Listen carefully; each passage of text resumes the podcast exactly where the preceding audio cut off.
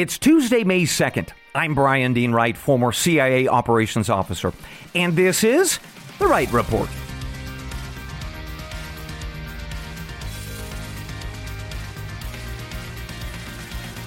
A good day to you, ladies and gentlemen. Welcome to The Wright Report, your daily news podcast. I've got five briefs for you this morning that are shaping America and the world.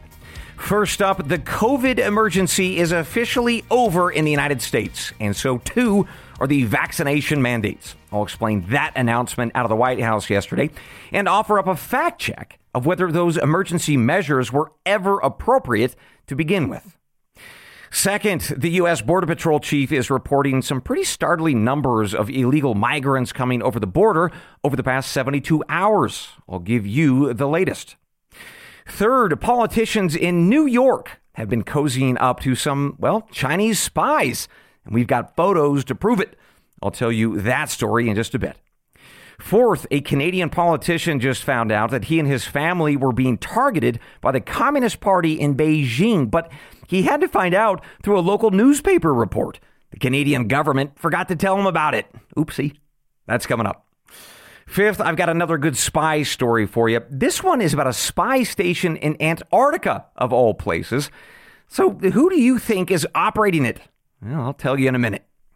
Later, we close out the podcast with a report about clouds spreading bacteria all around the world. But don't worry, the bacteria are mostly harmless. mostly. But first, let's get to our top story of the morning. The White House announced yesterday that the COVID emergency is over and you do not have to get vaccinated if you don't want to. The federal mandates are over. So here's what the White House said yesterday in a press release to the nation. Quote, we are announcing that the administration will end the COVID 19 vaccine requirements for federal employees, federal contractors, and international air travelers starting at the end of the day on May 11th. That is the same day that the COVID 19 public health emergency ends as well. End quote. Well, my goodness, that is quite a change for Mr. Biden and his team of public health experts. If you recall, back in September of 2021, he mandated that all businesses with more than 100 employees require their workers to be immunized. He also mandated that healthcare facilities vaccinate their employees too. Finally, he signed an executive order that forced all federal employees and contractors to get vaccinated. And if you recall, if you refused or you complained about those orders, well, the Biden White House said that you were a murderer. And he took special aim at Republicans and their political leaders for any skepticism of his, well, shall we call them edicts, right? So here's what Biden said on September 9th of 2021 about his opponents. Quote, Instead of encouraging people to get vaccinated and mask up, Republicans are ordering morgues for the unvaccinated. Unvaccinated who are dying of COVID 19 in their communities as I speak, end quote. Now, for good measure, Mr. Biden then added this quote, My message to the unvaccinated Americans out there is this What more is there for you to wait for? Okay, we have been patient, but our patience is wearing thin and your refusal has cost all of us. End quote. Okay, my goodness. Well, we go from that to, well, the emergency of COVID is over. So let's just take a moment to reflect on what Mr. Biden said back then, back in September of 2021, and compare that to the facts, both that was known then and today. Because whatever the facts might be, we ought to learn from them. And that's because there will almost certainly be another pandemic at some point down the road. And we need to be prepared on how to better respond next time. And that's why I think that you and I and everybody listening this morning should care about this brief. So let's first talk about what Mr. Biden said about the unvaccinated, that they were putting us all at risk, either in spreading the virus or by showing up at hospitals and demanding care. Well, what we now know and frankly, we knew back in September of 2021, is that being vaccinated did not stop the spread. Vaccinated Americans got sick and passed the virus on to others. But what about this claim that, uh, well, the unvaccinated led to some crushing demand for hospital care? Let's consider a study from April of 2020, right? That, that was just three months into the pandemic. And I bet that you have never heard what I'm about to tell you. All right, so this study was from a group of New York City hospitals, and that was at the time the epicenter of America's first outbreak. And they were documenting who was showing up to the ER and then eventually dying of COVID. And here's what they found again, just three months into the pandemic 94% of hospitalized COVID patients in New York City were obese or they had conditions associated with obesity, like diabetes and hypertension. In fact, one of the doctors involved in the study, named Leora Horwitz, said that hospitalized COVID patients were, quote, disproportionately obese, end quote. So the point, folks, is that it was never true that the unvaccinated were putting us all at risk. Rather, we've known since April of 2020 that the real risk of complications from a COVID infection was largely from being obese. Right? That was the central problem, and it remains mostly undiscussed even to this day. All right, let's talk about the next thing that the Biden folks talked about natural immunity. All right, because some of the unvaccinated folks out there, maybe you, said that, look, I don't need to get the COVID shots because I've already been inoculated from a previous infection. So is that true? Well, meta analysis from the CDC and the Lancet Journal of Medicine have both shown in America and in Europe that those people with a previous COVID infection have future protection that is, quote, at least as high, if not higher, than that which is provided by a two dose vaccination, end quote. Okay. That then takes us to the third Biden claim from September of 2021 that people who were uh, refusing to mask up, well, those folks were jeopardizing us all, and his patience was running thin for them. So, is that true that we needed to mask up to protect everybody else? Well, Dr. Tony Fauci is now on record as saying that those cloth masks didn't do much of anything at all. Or to be very accurate here, he said in an interview with the New York Times last week that, quote, cloth masks might work at the margins, maybe 10% of the time, end quote.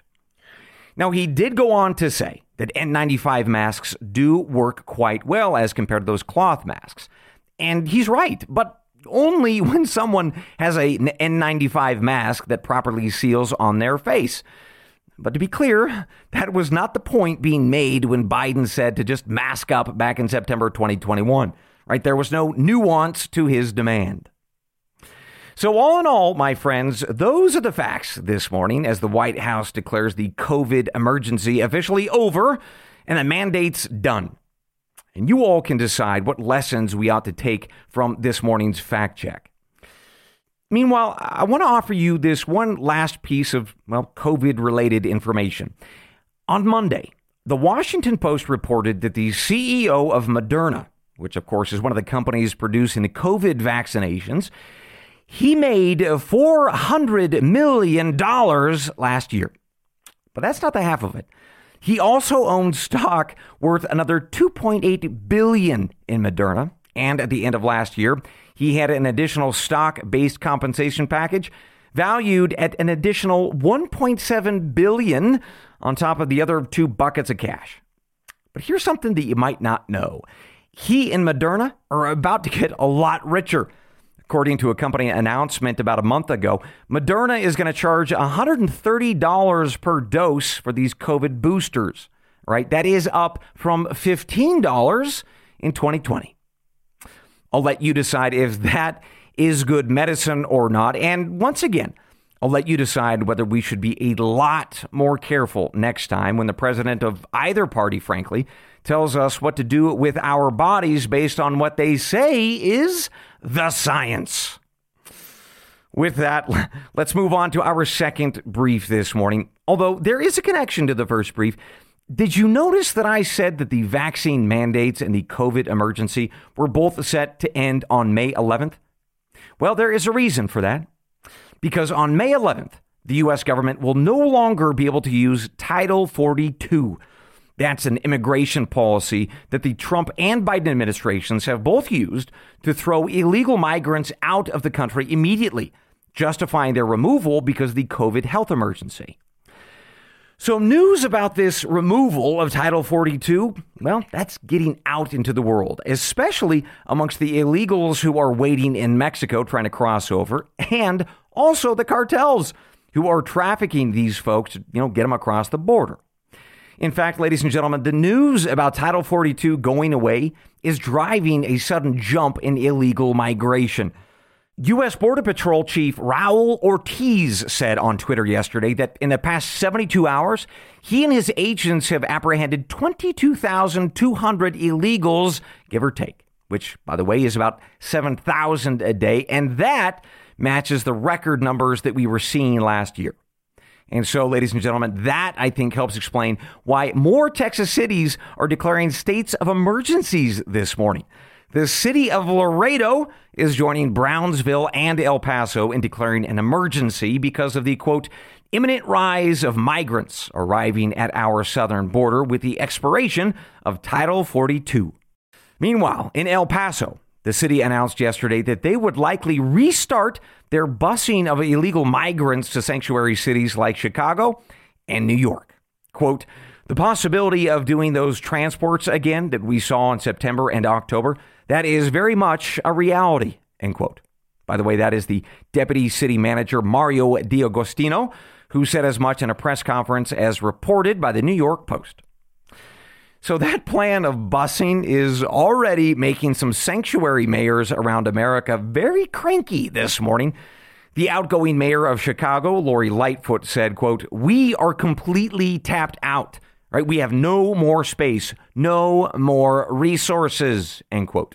Meanwhile, New York City's mayor Eric Adams is saying that, quote, my city is being destroyed by the migrant crisis, end quote. He went on, of course, to add that it's going to cost him $4.2 billion for all the free housing and food and education and health care that his, uh, well, sanctuary city has promised these illegals. So there you have it, with just one quick opinion to offer you. So I know that some of us might be tempted to say, well, sorry, New York and Chicago, but you are getting exactly what you asked for by being a sanctuary city.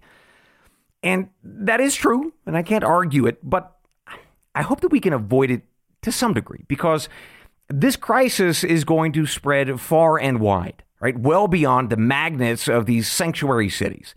Because illegal migrants quite clearly don't care about borders, whether that be our national border or our borders for our cities. And they're going to end up going wherever they would like to go. And just to emphasize here, ultimately, the, the problem, the, the cause for that it's because our politicians have told them that they can, that they are above the law. So I'll tell you, as I sit back and I reflect about this, I'll tell you, I'm not sure how long a country remains a country with this kind of lawlessness. But one way or the other, we are about to find out. That's because May 11th is just nine days away. Okay, my friends, with that, let's now move on to our third brief of the morning. Although we're actually going to stay in New York City for this one. An increasing number of politicians in that town have been caught socializing with and raising money from people that, as it turns out, are Chinese spies who run a secret Chinese police station in New York City. So let me give you just one example. As reported by the Washington Free Beacon and the Daily Caller, a Democrat representative named Grace Meng of New York City has attended repeated events at the Manhattan office of the America ChangLe Association. Right, prosecutors have since arrested the two leaders of that association, a man named Lu Jianwang, and the other is named Cheng Zhengping. And both of those fellows were arrested for operating what was actually a police station of sorts to spy on and harass Chinese citizens who lived in New York, but were very vocal of their criticism of the Chinese regime.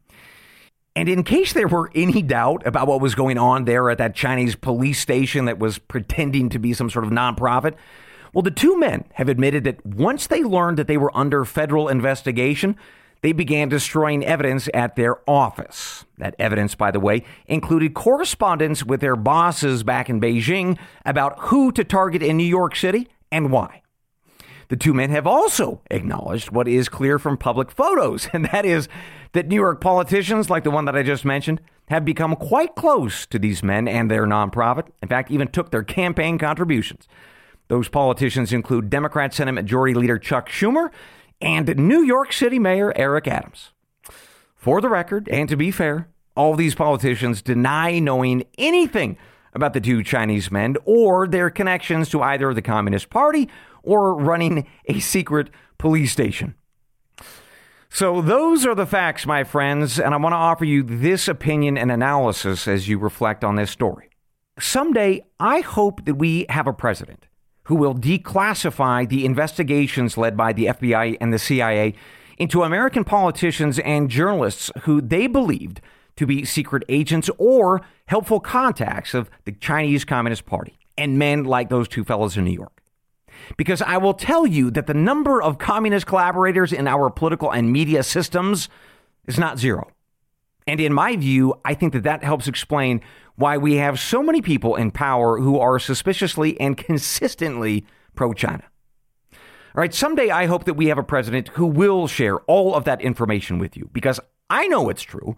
I just can't give you the details or the evidence. But someday, a real American president could one that loves this country and wants to save it from the communist collaborators. And all I can say is that I hope that I live to see that day. With that, let's take our first break of the morning, my friends. Now, most of you likely won't hear any ads over the next few minutes, so enjoy the ad free experience for now, and we will be right back. Welcome back to the Wright Report. Let's continue with our briefs this morning with a pivot towards global affairs. So, first, we start with our friends in Canada, a country that we actually don't talk a lot about, but we should. Some good folks up north. Well, this morning, the country of Canada is actually facing a bit of a scandal that you should know about. According to Reuters News Service, there's a conservative lawmaker in that country named Michael Chong. Well, he and his family were targeted by the Communist Party in China.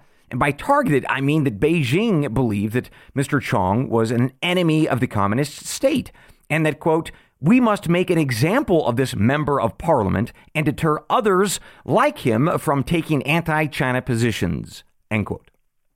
Okay, so while that is scandalous enough, right? China targeting a member of parliament. The real outrage, at least according to critics, is that Canada's intelligence service knew about this threat against Mr. Chong, but didn't tell him about it. In fact, he had to discover it in a newspaper article that came out just a few days ago. So now the question is why didn't this intel service of Canada tell Mr. Chong, who was a member of parliament, about a very serious threat to him and his family? Well, critics argue that because he is a member of the conservative opposition, well, he got cross with the Prime Minister Justin Trudeau. So the allegation goes that Trudeau was apparently fine with Mr. Chong being targeted by Beijing because he was an opposition member. Although, to be clear, Mr. Trudeau says that that's just not true. He said, quote, it is absolutely unacceptable to see anyone being intimidated by the Chinese government, especially a member of parliament, end quote. He added that he had instructed his government to, quote, get to the bottom of this, end quote. Well, let's see if that happens, because candidly, I'm not so sure it will. And that's because of this.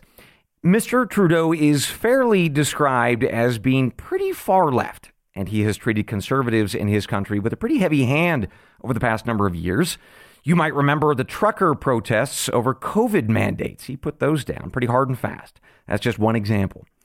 Regardless, I think this is a very important story, and I'm going to keep watching it, and I will keep you posted.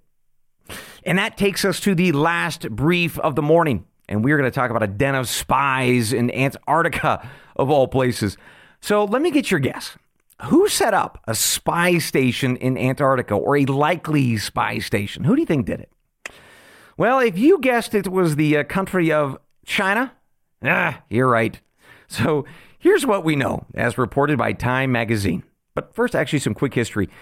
In 1984, China started construction on what they called a research station in Antarctica. Now, since then, they've built out three more of those stations, but it's actually their fifth research station that is raising some pretty serious concerns this morning because it's relatively close to Australia and New Zealand, and they're constructing a satellite ground station. Now, that could be used for purposes like scientific communication and such, but it could also be used for espionage. And it's probably that based on satellite photos and the overall size of the quote unquote research station. Now, I should note that China is a signatory to something called the Antarctic Treaty, which was signed at the height of the Cold War in 1959, and it stipulates that Antarctica cannot be used for military purposes. Now, China is asked, or has been asked rather, about this new research station, and they say, oh, nothing to do with military purposes. Okay, then again, Beijing says a lot of things that, well, aren't true. At any rate, I will be watching for more details on this new research station and whether it's in violation of that treaty. And if it is, by the way, will anybody do anything about it? Hmm. With that, ladies and gentlemen, we conclude this morning's episode of The Wright Report. But I've got one more thing before I let you go. So enjoy this next break, which will be ad free for now, and we will be right back. Welcome back to the Wright Report with one more thing before I let you go. Well, maybe, possibly, we have another balloon to talk about floating around in the Pacific. It's a mysterious Chinese spy balloon, maybe. NBC News is reporting this morning that the U.S. military is tracking what appears to be a balloon that originated in China although they're not exactly sure what it is. They just know that it flew over parts of Hawaii and is now drifting towards Mexico. So, as that balloon floats in the sky, it actually made me think about this next story, which I think is pretty darn fascinating. And it was just reported a couple of days ago by the French media outlet AFP. So, researchers in Canada and France were curious to know how or if Clouds might capture bacteria that were once on, say, plants or in the soil, but were then picked up by the wind, transporting that stuff high into the sky. Because if that happened, that could possibly help explain sudden outbreaks of, say, bacterial ailments in strange places all around the world when nobody could find out the proper cause. So these researchers took samples from some cloudy mist uh, from a research station high on a dormant volcano in central France. And here's what they found. They discovered anywhere from 330 to more than 30,000 bacteria per milliliter of cloud water, right? That included 29 subtypes of antibiotic resistant bacteria. So the study offered no firm conclusions on the potential health effects of the spread of this kind of bacteria, obviously via clouds and rain. Now, they, they estimated that about half, uh, no more than half of the bacteria were alive or potentially infectious, which made them feel a bit hopeful about the potential concern. In fact, one scientist said with some good cheer that, quote, the atmosphere is very stressful for bacteria, so people shouldn't be afraid to go for a walk in the rain, end quote. Okay, well, that's good. Go out for that walk, but uh, maybe uh, have a bottle of like penicillin at the ready.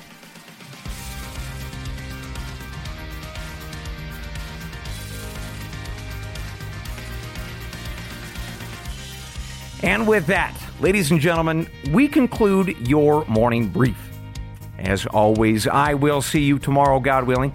Until then, I leave you with the creed of every good spy and every wise American. They're the words from the Gospel of John, chapter 8, verse 32. And you shall know the truth, and the truth shall make you free. Good day.